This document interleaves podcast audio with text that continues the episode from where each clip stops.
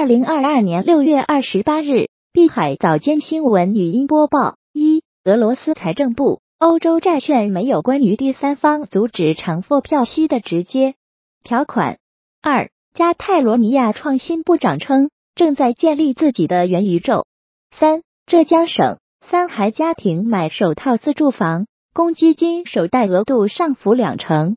四、美国白宫发表声明称，几个月来，美国对俄出口减少 百分之九十七， 俄进口可能减少 百分之四十。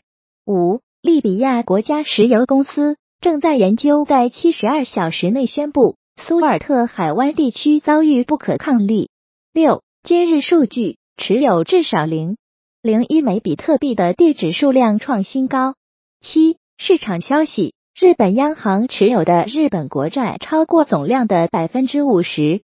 八. 小米投资成立新世界半导体科技公司，注册资本两亿元。 九. 国家互联网信息办公室发布互联网用户账号信息管理规定，自二零二二年八月一日起施行。 十. 纳指期货涨 百分之一， 标普五百指数期货涨约 百分之零点七八， 道指期货涨 百分之零点六一。